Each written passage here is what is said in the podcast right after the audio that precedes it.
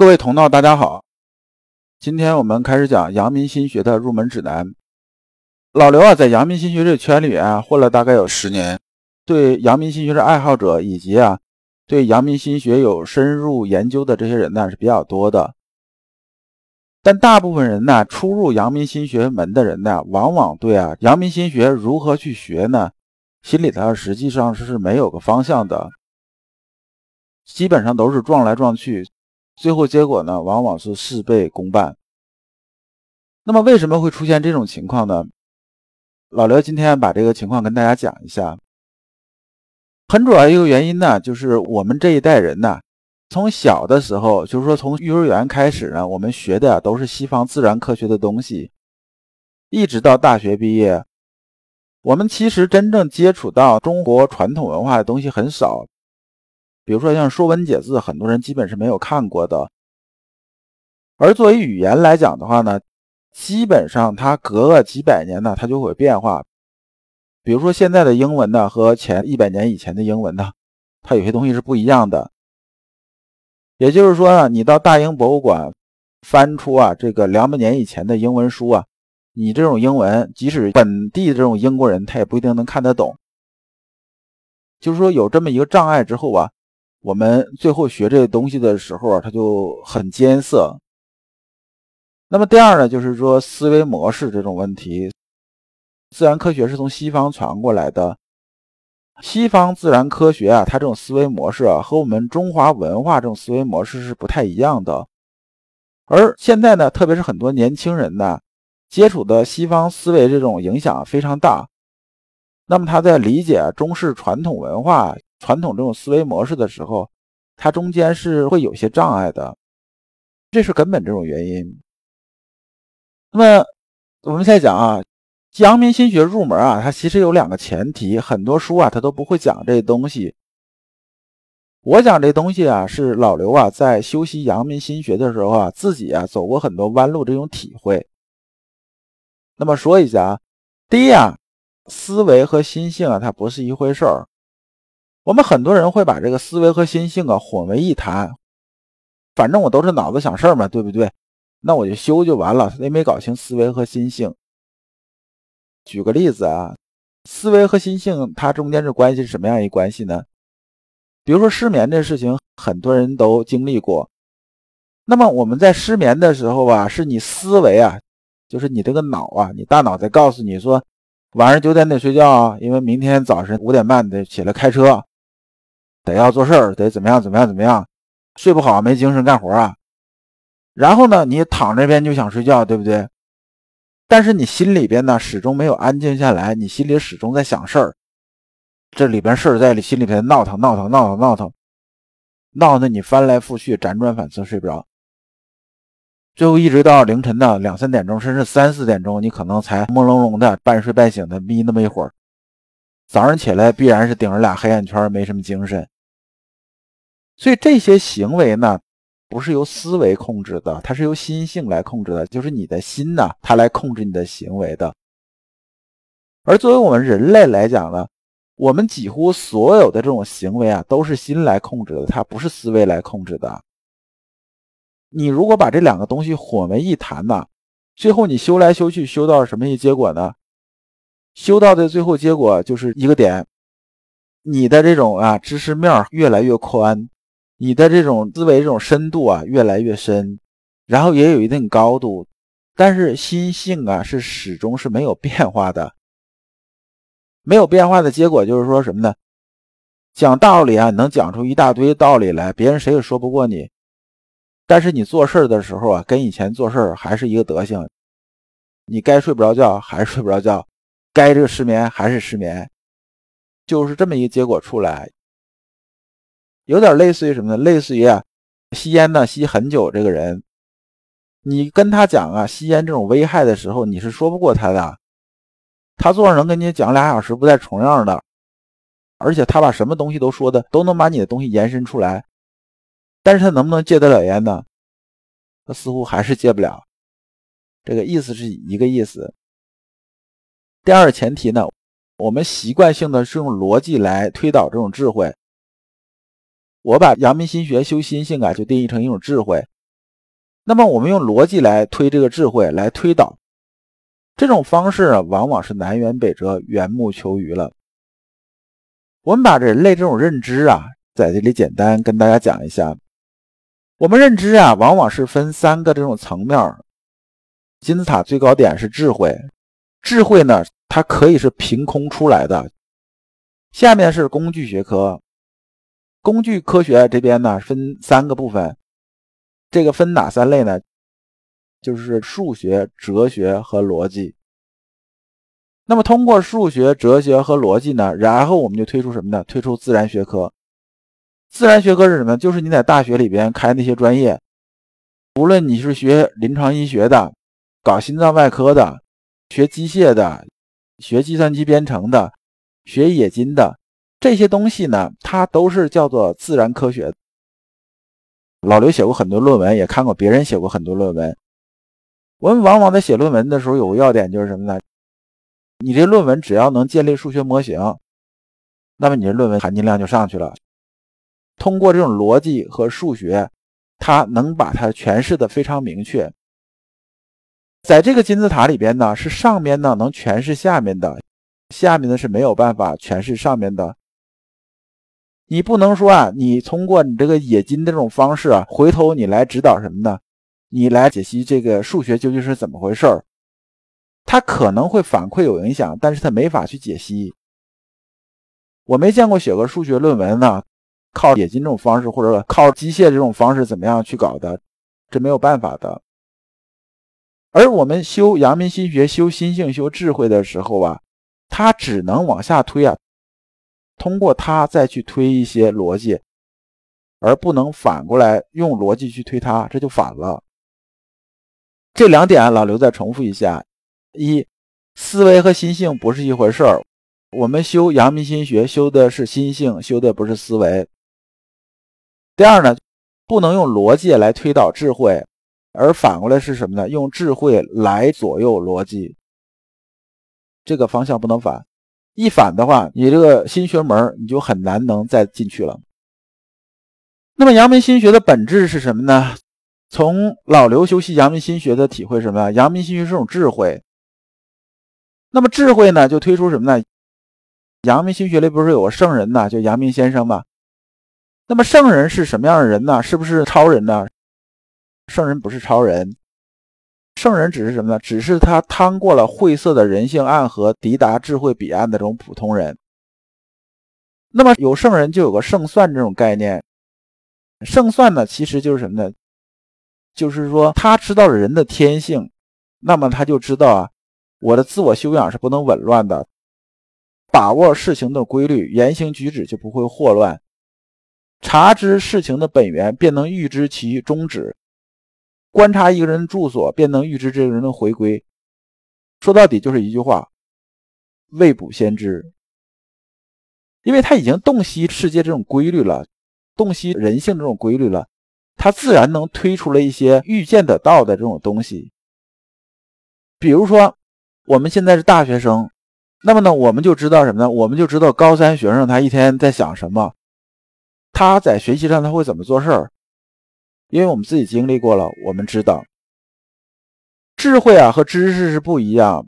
知识呢是个应静的东西，智慧呢是个应变的东西。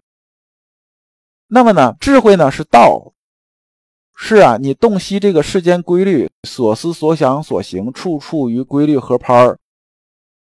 然后知识是什么呢？知识是术，术是什么呢？是解决具体问题的，它是由智慧产生的。所以呢，智慧是创生知识这种高端思维，而知识呢，不过是末端这种皮毛。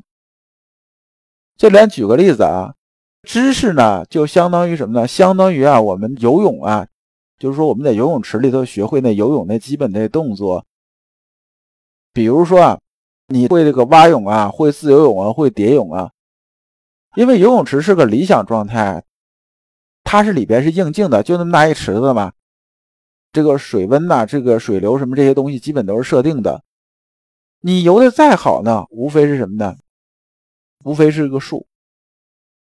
那么你真正啊，你要应用的时候，就是出来在游泳池里健身啊，这不算啊。就说我们需要在生存在这个世界上应用游泳这件事情的时候，比如说你跳到江里边去了，这江你以前没来过，你不知道它任何这种水温信息，你不知道前面是有漩涡吗？还是有这个大浪？还是有什么什么样这个深度啊，什么什么这些东西你都不清楚。但是呢，你需要你掌握的都什么？就是你掌握的最基本的这种游泳动作，然后来应对什么？应对水的这种水情这种变化，然后从这端游到另一端。这个游这种过程啊，游到头中间的应变过程是什么呢？这就是智慧，就这么简单。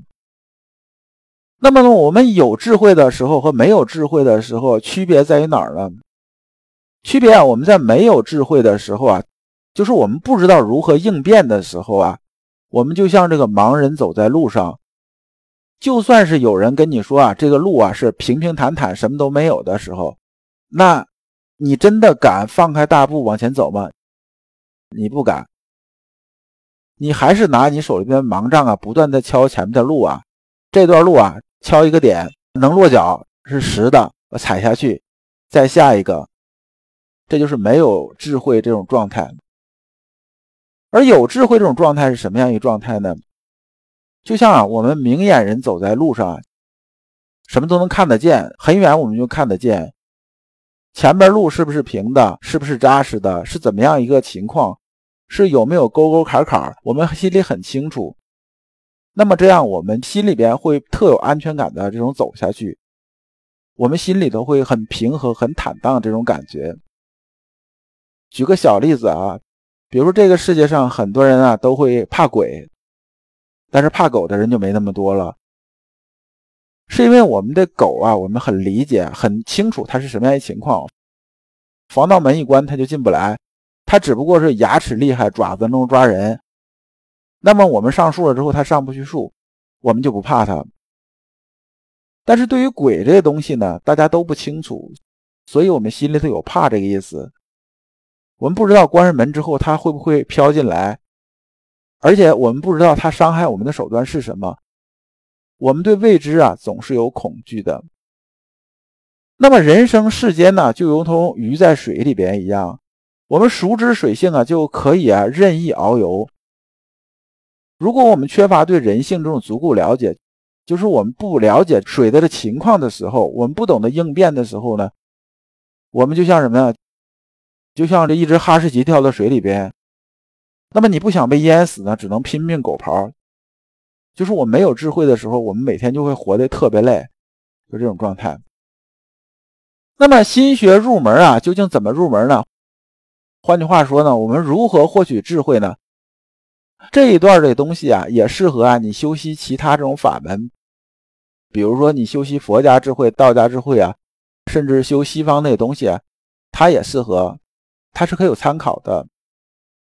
我们一共有这么四个这种要点。第一呢，你要改变你的思维模式，改变思维模式啊，是心学入门这种核心，也就是说换个角度看世界。我们很习惯的一种方式啊，就是说什么呢？以自我为中心，用我们自己啊认为世界这种方式啊，就是说用我们心里的尺度来评价这个世界。释迦牟尼出世的时候啊，讲了一句话，叫“天上地下唯我独尊”。这里面讲的意思啊，不是说释迦牟尼说我是老大，我最牛，不是这样子。他是讲唯我独尊这个我啊，是指什么？是指本我，也指自我。就说我们每个人的世界啊，都是以自我为中心的，我们用自己啊来评价这整个世界，这时候自然而然的每个人评价方式不一样，这好多冲突就出来了。而学习阳明心学是把焦点从外界回到自身，把注意力转向我们的内心，我们不是看外面的世界评价外面的世界，而是先看我们的内心，就是反观。我们智慧啊，在我们心中，只有和我们意识世界相关的事物，才是对我们的人生有意义的。第二点，每个人呢都有大量种臆想，分清这种臆想和现实就是智慧。也就是说呢，我们每个人都有很多妄境，妄境是不真实的。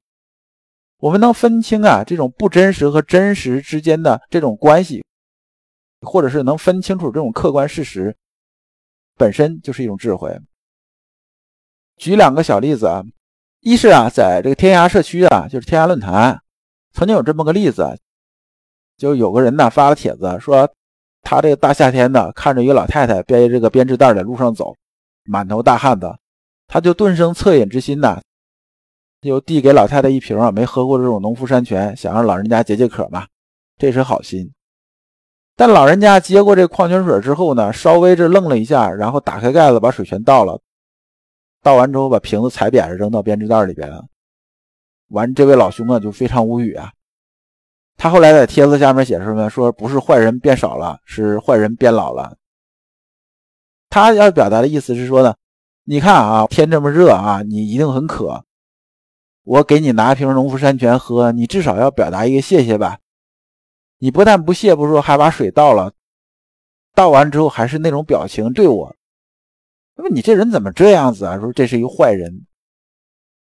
但事实上呢，这里边呢，这个老兄就犯了一个问题，就是说他把臆想当做客观事实。我们从这老太太角度反推一下，这老太太背个编织袋捡矿泉水瓶。很明显呢，她就是一拾荒者，对不对？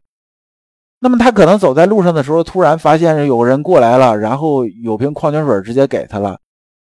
那可能是这个人呢，他觉得矿泉水很重嘛，是不是？他不想背了，说这个老太太来，你帮我把这个矿泉水给我扔了啊。然后呢，他一想这个里边这水很重啊，没法背啊，就把这水倒了。倒完之后，瓶子收起来了，心里还在想说现在人怎么这么浪费啊？水呀，打开都没打开，说扔就扔，现在人也忒不是东西了。那么，我们从两个角度解析这个问题的时候，会发现什么呢？我们客观事实都能被论证出来，但是动机是没法被论证出来的。如果我们把这种臆想啊，就是我们推测别人的这种想法、推测别人动机啊，当做是个客观事实的时候，分歧就产生了。对于这个人来讲，就是发帖的人来讲，本身这件事情啊，就说明什么？这个人他是没有分清他的臆想和客观事实的。还有呢，像比如说之前呢，我们经常坐公交车，车啊开到这车站了之后啊，这个司机一看好像也没人上车，是不是？然后直接就往前开了，就没停车。然后后边有车门，有就有人喊说：“停车，停车，我要下车。”然后司机说：“那你下车，你不如这个怎么样怎么样？”然后这个人就说：“啊，你没看我站门口，我就说要下车。其实站在门口的人呢，也犯了这个毛病。他觉得什么？他觉得我站在门口啊，我要下车，那我已经很明确了，你司机就应该知道我要下车，所以呢，你就得停车开车门。但司机是真不知道。那我们在客观世界入世的时候，经常也这样。我们认为领导这件事情应该知道，但领导真不知道。”我们认为这事情下属该知道，下属是真不知道。你们认为你的爱人对这件事情应该非常清楚，但是他根本就不清楚。最后结果啊，他觉得委屈，你也觉得委屈，冲突就出来了。有这种冲突之后，自然会影响到我们的情绪，影响到很多很多这种东西。我们的大部分麻烦都是这么产生的。那么第三呢，我们修习啊，我们的心性啊。有个事情叫什么叫事儿上磨，就说我们不但在做事的时候啊，要磨我们的心性。而这里边呢，先生讲这个磨尽功夫啊，这老刘理解是这样：我们心呢，平常我们在心平气和的时候啊，就是心态很平和的时候，看外边的世界往往是比较客观，也是比较理性的。但是，一旦我们受情绪这种影响啊，就是受到贪嗔好恶和七情六欲的影响的时候啊。我们判断事物就比较扭曲了。比如说，我们呢先入为主的认为这个人呢是个好人的时候，他所有这种行为啊，我们都会什么呀？从这个好的这种动机去解析。即使他做这个事情啊，从别人看可能是很坏的这种事情，但是我们先入为主认为他是好人呢，我们就会把这个事情认为他这个是情有可原的。但反过来之后呢，我们认为一个人呢，就是认为这个人是坏人。或者是我对他很厌恶的时候，我就会啊把他的动机恶意化，即使他做这事情是件好事那么我们可能也会认为什么呢？认为啊，这人是动机不良的。比如说，我们很厌恶这个人，他对我们做了一件好事我们可能就会想，他肯定动机不良啊，他是不是有什么别的打算呢？他打什么什么主意，就会这样子。那么事儿上磨呢，就是不断的在磨什么呢？磨掉我们这种情绪先入为主的东西，以及啊这七情六欲对我们的影响。让我们心呢始终放在一种什么状态呢？就是这种啊比较平和、比较理性这种状态。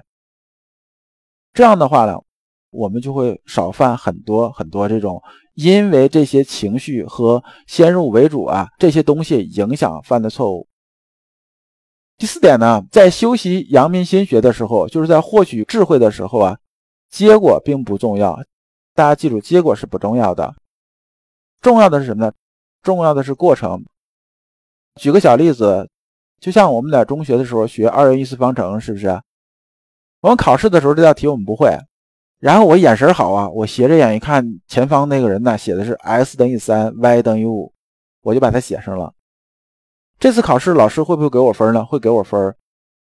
但是呢，你知道这个答案有用没用？它是没有用的，因为你下次考试的时候，你还能再看到别人这个结果吗？这个是很难确定的，你在实践应用中也很难再碰到这种事情。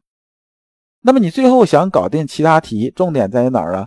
在于啊，你搞清楚这种运算过程。如果运算过程你搞不清楚的话，最后是没有任何意义的。所以很多人问老刘说：“你阳明心学啊，修到后来你的这种收获是什么？就是你的果实是什么？”我就跟他讲，我这个得到的东西，就算我跟你讲也没有意义。因为就像什么，就像我告诉你，对于我这二元一次方程来讲，我的结果是 x 等于三，y 等于五，但这东西对你来说是没有任何意义的，因为你人生那个二元一次方程啊，跟我的二元一次方程是不一样的，你碰到的问题跟我碰到的问题也是不一样，所以啊，你的修行的重点在于什么？在于过程，搞清楚运算过程。这一讲啊，我们就讲完了，感谢诸君。